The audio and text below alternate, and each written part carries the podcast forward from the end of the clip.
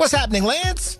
Dookie, Matthew McConaughey voices the king of rock and roll in the new adult animated series Agent Elvis. Hound Dog by day and Super Spy at night, Netflix has dropped the trailer for the show, but has stopped short of announcing the release date.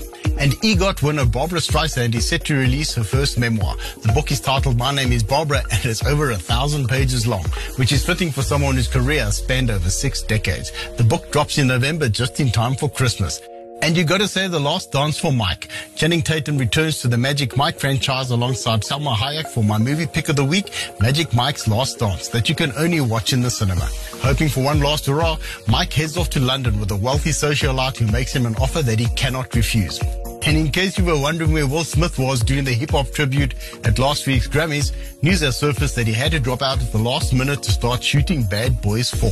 And that's all I got for you, buddy. Order some of the Duke's famous hot wings for Super Bowl 57, and I'll catch up with you next week. All right, thank you so much. That was Lance Zeman with this week's Entertainment Report. And remember, you can download and listen to the Entertainment Report from Google, Apple, Spotify, or wherever you get your podcasts, thanks to the good folks at Solid Gold Podcast. All right, this is the weekend party on Hot 1027, and up next is Patrice Rushen right after this. Hot 1027.